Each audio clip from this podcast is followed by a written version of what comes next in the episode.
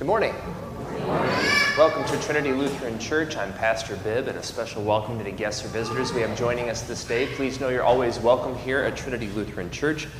And we've now come to the 12th Sunday after Trinity. We have the great joy of hearing what is really kind of a strange word to our ears, Ephphatha, a word that means be opened that we will hear in the gospel lesson. And so, with that, I'll turn your attention to the inside of the back cover of your bulletin, where we have that focused on Christ section, a summary of our readings for the day. A man who was deaf and therefore also had an impediment in his speech was brought to Jesus. In the same way, all are by nature deaf toward God and therefore also unable to confess the faith rightly. For faith comes from hearing, and hearing through the word of Christ. Jesus put his fingers into the man's ears and he spat and touched his tongue. Even so, in holy baptism, water sanctified by the words of Jesus' mouth is applied to us, and the finger of God, that is, the life giving Holy Spirit, is put into our ears in the hearing of the baptismal gospel. Jesus, sighing, Ephphatha, opened the man's ears, and his tongue was loosed to speak plainly, as Isaiah prophesied of the Messiah. In that day, the deaf shall hear the words of a book. So also, he who sighed and breathed his last on the cross for us has given us to hear and believe in him, and has opened our lips that our mouths may declare his praise. We have the great joy of declaring the God's of God declaring God's praise today. My lips are jumbled this morning. Uh, but we gather to receive the Lord's body and blood and to receive the forgiveness, life, and salvation won for us on the cross. And in accord with the Lord's word and testament, He bids that we be united in one faith as we come together to receive this holy gift. And so that we then ask that all those communing this day be members either of this congregation or of a sister congregation of the Lutheran Church Missouri Synod, joining us in that one Orthodox confession of the Christian faith. Our service setting is Divine Service 4 as it begins on page 203. We now sing the first hymn. Almighty and merciful God, by your gift alone, your faithful people render true and laudable service. Help us steadfastly to live in this life according to your promises and finally attain your heavenly glory. Through Jesus Christ, your Son, our Lord, who lives and reigns with you in the Holy Spirit, one God, now and forever. Amen. The Old Testament reading for the 12th Sunday after Trinity is from Isaiah chapter 29. Is it not yet a very little while until Lebanon shall be turned into a fruitful field, and the fruitful field shall be regarded as a forest?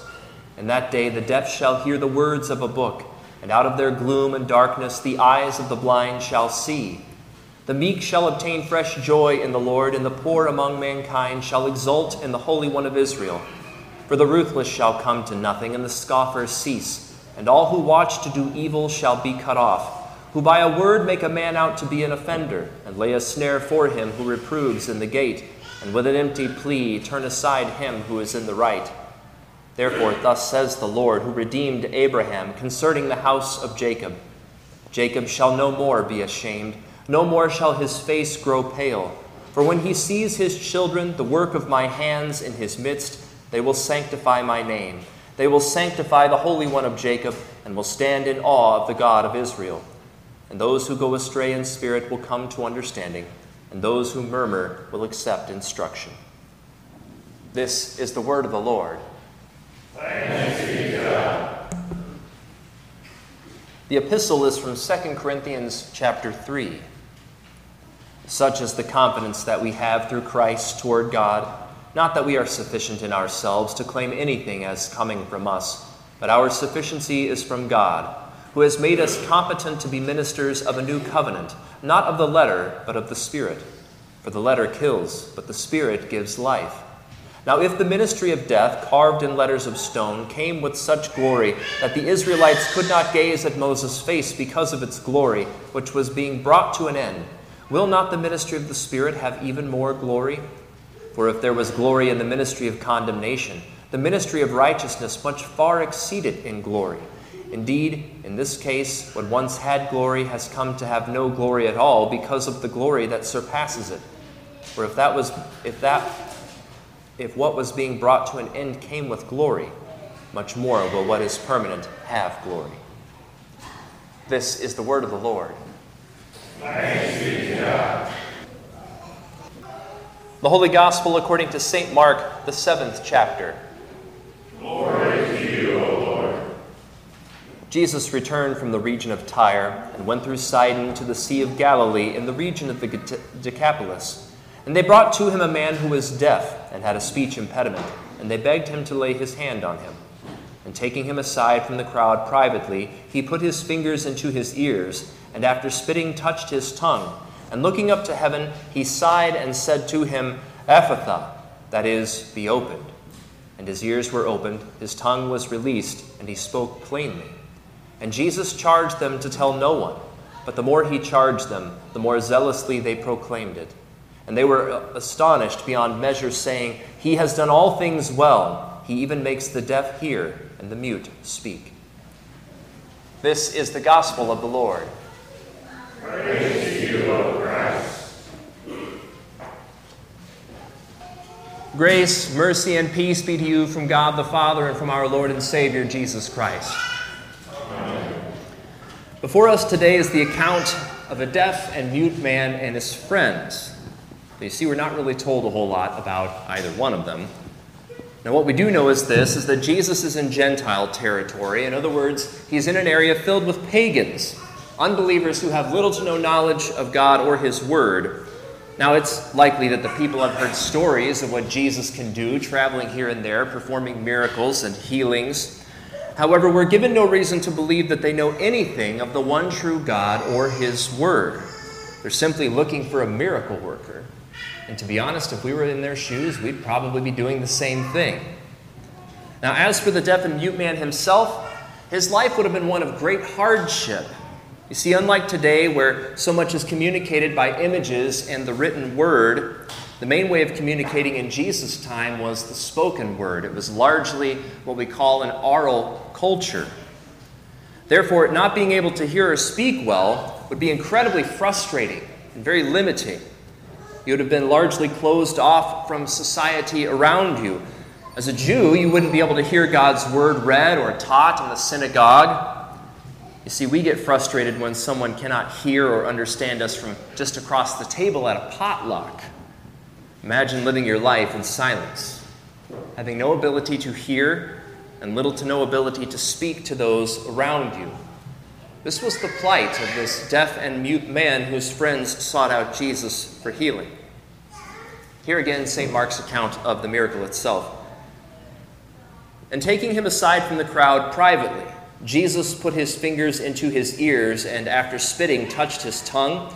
And looking up to heaven, he sighed and said to him, Ephphatha, that is, be opened. And his ears were opened, his tongue was released, and he spoke plainly. Now, I'll admit it's pretty obvious that this miracle does contain some unusual things. Jesus puts his fingers in the man's ear. He does something with spit, likely spitting on his own fingers, and then he touches the man's tongue. This is not normal behavior. And the fact is that Jesus didn't have to touch the man or spit in order to heal him. Jesus is God in the flesh. As we sung in the sermon hymn, He is the Word of God come down to earth. The text doesn't explicitly tell us why Jesus does these things. However, what we do see and what we do know is that Jesus is compassionate.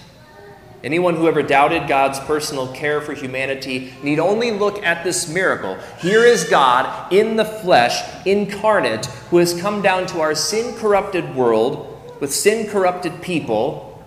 And what does he do? Well, the opposite of distancing himself. I mean, first there's the incarnation, then he comes and he heals people. And not only that, Jesus takes this man aside from the crowd privately. He lays his hands on him and he speaks his body and soul healing word, Ephphatha, which means be opened. Now, in doing this great thing, Jesus not only reveals the compassion of God toward lowly sinners, he also fulfills the word of the prophet Isaiah. Then the eyes of the blind shall be opened, and the ears of the deaf unstopped. Then shall the lame man leap like a deer and the tongue of the mute sing for joy. That from Isaiah 35. And then, as we heard from Isaiah 29 today, is it not yet a very little while until Lebanon shall be turned to a fruitful field? And the fruitful field shall be regarded as a forest. In that day, the deaf shall hear the words of a book. It should be noted that the general region from which Jesus traveled was also Lebanon, another connection. As we continue our study of this gospel lesson, then we'll see that Jesus is the long promised Messiah who opens our ears to faith that we might confess him rightly and rejoice in his salvation. So let's keep digging, shall we? As the Lord of all creation, Jesus comes to set right what went wrong in the fall. The astonished crowd says of him, He has done all things well. And I'm going to drop some Greek on you this morning because it says he has done all things kalos. That means good. Now, we wouldn't say it that way. He's done all things good in English. Our grammar is different. But this mirrors the words of Genesis at the conclusion of creation. And God saw everything that he had made, made and behold, it was very kalos in the Greek translation of the Old Testament. Very good. That same word. You see, this man who is closed off from God has been opened by the Son of God to life and salvation. And the first voice that he heard was the same voice that spoke all creation into existence. It's amazing. It's important to note that Jesus not only healed this man's physical ailments, he also set this man free spiritually. This is seen in the language that's used for this healing. Taking a closer look again at the Greek text, and I wouldn't drop these words on you if they didn't have bearing on what's taught here, and they do, which is why I share them with you. The language that's used in this healing is the same as when Jesus frees a person from a demon. The man's tongue was literally unshackled, it was loosed, it was set free. The band of his tongue, as it says, was released. His tongue, which was bound up physically and spiritually, was released, it was loosed, it was unshackled from its bonds, suggesting that this is not just a physical cause to his issue, but also something which may even be demonic. And what does St. Mark say about the man? His tongue was released, and he spoke plainly. Here again, the Greek gives us great insight because it's not just that the man spoke plainly, the word there is orthos. He spoke rightly, now, that word orthos means straight, correct, right. Therefore, orthodontists, they make crooked teeth straight, correct, and right. Orthopedic surgeons make broken bones right and straight and correct once again. Now, in the Christian church, we use this also in a word called orthodox, which means correct or right glory. And so, this man's response to Jesus' healing word was the proclamation of right glory, that is, right and correct praise of God. And this profound detail is important not just for the man some 2,000 years ago, it's also important for us. As we study this gospel lesson, I realize that as we look at it, the ceremony surrounding this miracle, it can be perplexing and confusing, but this shouldn't prevent us from seeing ourselves in this text. You see, just like the deaf and mute man, you and I, we were closed by sin. Thanks to Adam, we were all conceived and born in sin. Spiritually blind, spiritually dead enemies of God is how we confess it in the Catechism, which is nothing more than what the Scriptures teach. In fact, we all started off spiritually deaf and mute as well. Just like the man in the gospel lesson, we were closed off from God, dead in our sin and trespasses, as St. Paul teaches us. We were in need of salvation completely unable to save ourselves. You see, our eyes, our ears, and all our members, our reason, and all our senses, these things which were created to glorify God, were by sin corrupted and turned to selfish, brutish, and evil uses. Then Christ Jesus did what we could not do. He fulfilled the promises of God. He came into this fallen world as our Savior and as our substitute, and He accomplished what Adam failed to do Jesus kept and fulfilled God's law perfectly in thought, word, and deed. And he then died on the cross as the perfect sacrifice for all sin and rose again on the third day. You see, Christ had to win forgiveness and salvation for us. We couldn't do that ourselves. It's the very reason why he came to us. Therefore, in fulfillment of what was spoken of him by the prophets, Jesus shed his holy, innocent blood on the cross purchasing and winning our forgiveness and salvation. You see, this is where and how those gifts were attained. But those gifts of God's grace, forgiveness, everlasting life, salvation from Satan, they must still be given to you personally. So it begs the question how and where does God do that? Water combined with His Word and baptism, That same word of God faithfully preached and taught to you, Christ's absolution, which is spoken to you, tucked into your ears, and Christ's true body and blood given to you in and under bread and wine. God's word and sacraments. These are God's chosen delivery methods for His grace, His means of grace. Therefore, when you were baptized, Jesus separated you from the unbelieving crowd of this world. He took you aside privately, just as with that deaf and mute man and he washed you clean of your sin and said, Ephphatha, be opened. And immediately, the moment you were baptized in the name of the Father and of the Son and of the Holy Spirit, your ears were open to hear and believe God's word, your tongue released to sing God's praise, and you spoke and confessed rightly, orthos. That is, you confessed your Lord and Savior, Jesus Christ. Now, I'll admit, and we all really have to admit, that from the outside looking in, baptism looks like nothing. Like a spiritualized and ritualized sprinkling of water, and yet God calls it the washing of regeneration and renewal of the Holy Spirit, whom He poured out on us richly through Jesus Christ our Savior. That from the book of Titus. Baptism is truly then a second birth, a birth from heaven itself, as Jesus describes it in John chapter 3. Did you know then that the Christian church it has a history of using this word of Jesus that we hear today, Ephphatha, that special word? The church has used that during holy baptism for centuries. You see, what would happen is that the pastor or the priest would take water, or sometimes even his own spit. I know, I know. But he would take water and he would touch it to the ears of the infant and also the nose, because even then they're not going to take that and touch it to their lips, right? And he would say, Ephphatha, be opened because there's a recognition of what's going on here. This practice was started precisely because that is what God is doing in baptism. He is opening up a spiritually dead and closed off sinner and pouring in forgiveness, salvation. He's giving the gift of faith and even the Holy Spirit. Where once was darkness and death, now there is light and life. So, also, when an unbeliever hears the gospel and receives the gift of faith in Christ Jesus by the power of the Holy Spirit, what was closed is now opened. Ephphatha. Now, notice the passive nature of that phrase, even. Be opened. God is the one doing the verbs, He's the one doing the opening, not the person. It's the same as when Jesus raises Lazarus from the dead. Folks, Lazarus didn't do a thing, he was dead. He had one job and he was doing it. And in fact, it wasn't even his job. Instead, by the power of God's word, Jesus proclaims, Lazarus, come out, an imperative. He tells him to do something, and the dead man rises because Jesus is God in the flesh. So, also with Jairus' daughter in Mark 5, the little girl had died, and Jesus took her by the hand and said, Talitha Kumi, which means, Little girl, I say to you, arise. And immediately, immediately, the girl got up and began walking. She didn't do a thing, she was dead. Instead, she was given life and raised by the power of God's spoken word. So it is for all who hear the word of God and receive the gift of faith. As St. Paul writes, faith comes from hearing, and hearing through the word of Christ. Therefore, when a person receives the gift of faith in Jesus, they're opened from death to life, from darkness to light, and it's no less miraculous than the miracle that we see in the gospel lesson before us today.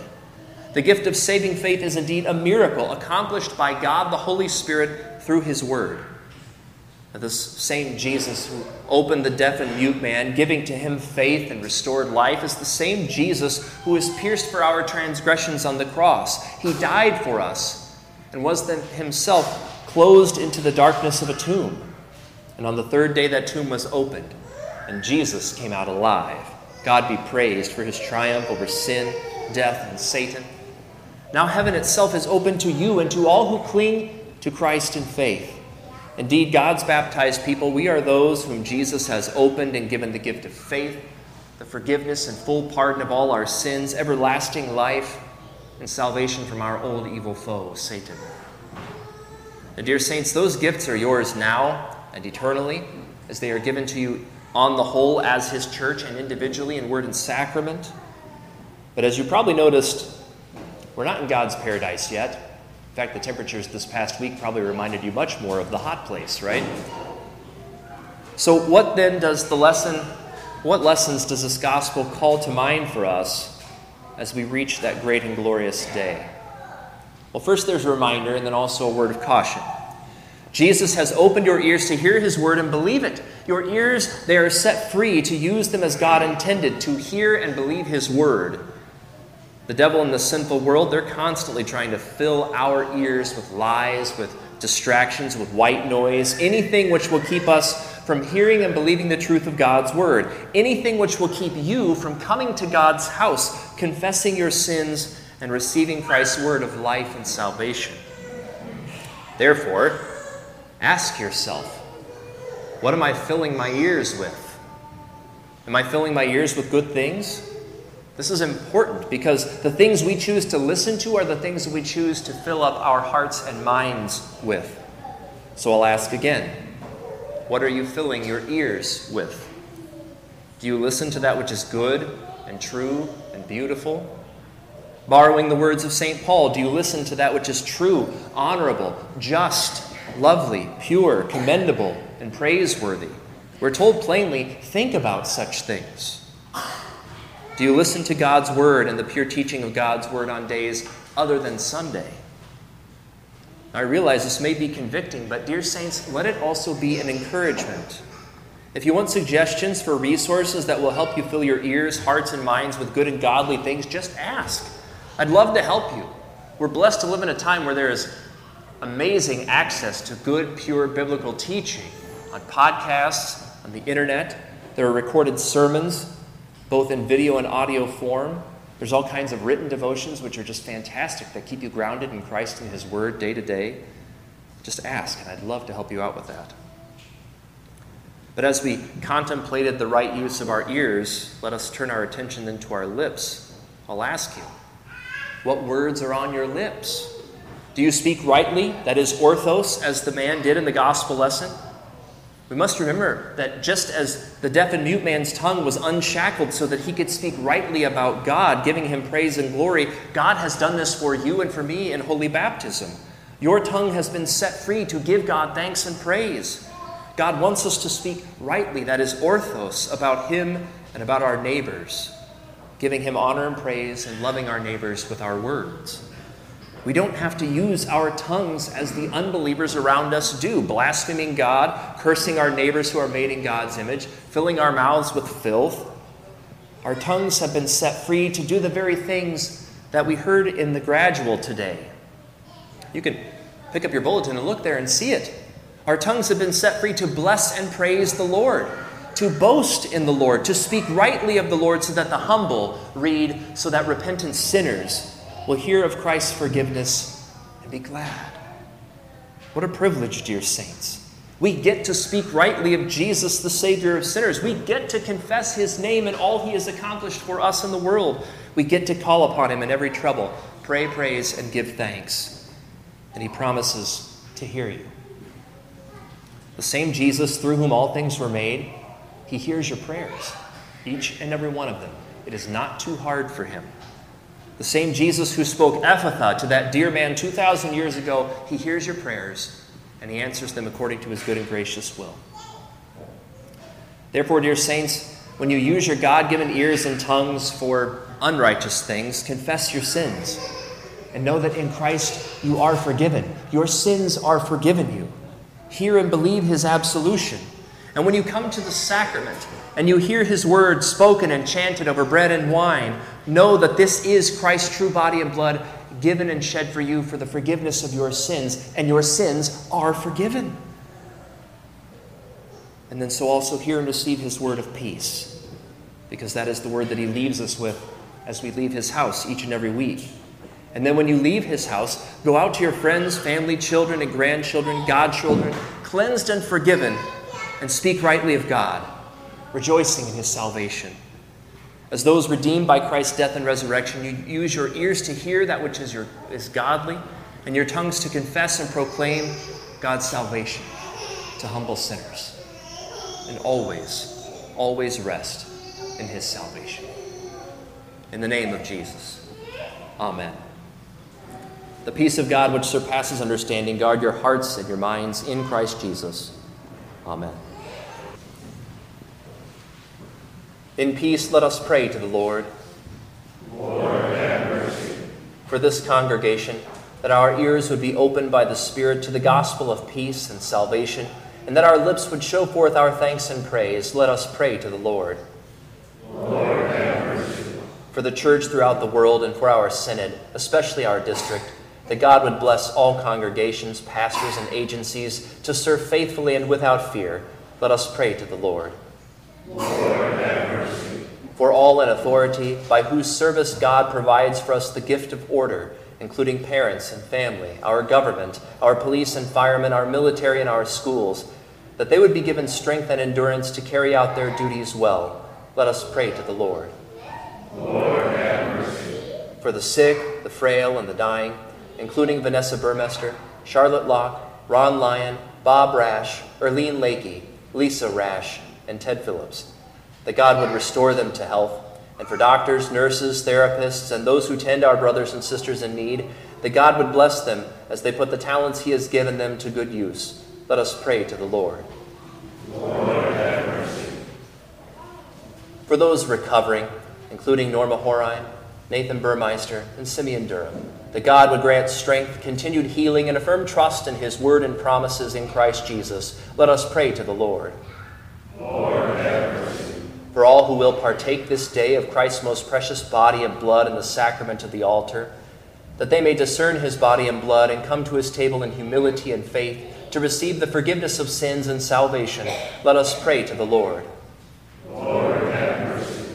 Heavenly Father, you brought us forth by the word of truth, by your own gracious will. Implant the word of truth in us, which is able to save our souls, that we may be the first fruits of the new creation. Through Jesus Christ, your Son, our Lord, who lives and reigns with you in the Holy Spirit, one God now and forever. Amen. Again, good morning and welcome to Trinity Lutheran Church. We certainly give thanks to God that some cooler weather has been brought in for us. And, you know, I was remiss in mentioning it at the beginning of the service, but it was noted in the bulletin uh, and, and also last week that this Sunday is Christian Education Sunday. Uh, so at this time, I will invite forward the head of our chair of uh, uh, Christian Education, that would be Jacob Nolker, uh, along with um, uh, our third grader this year, uh, Oliver Bibb, to receive his Bible and catechism from the congregation. There you go, bud. This is part of our ongoing commitment as God's people in this place to continue to put into the hands of our young, those baptized, God's Word and the holy teaching of His Word, that they might continue to grow with the blessing of the Holy Spirit uh, in that one true faith unto life everlasting. Um, thank you, Jacob. Couldn't have said it better myself. As we continue on with the uh, announcements, um, of course, we have Bible study and Sunday school immediately following worship this day. This week, Theology on Tap returns. Women on Tuesday at 7 p.m. as we continue through uh, Ladylike, Living Biblically. Uh, and then also the men on Thursday. And this will be another month where the men, we pick up a particular topic, some intersection between uh, contemporary issues and the teachings of Holy Scripture. So we'll do that on Thursday at 7. Uh, just a reminder that the Shipman Scholarship is still open for application until September 3rd. Uh, you can find applications out on the glass case. And also today at Faith Lutheran, there's a fish fry and also a very special occasion as they install their new pastor.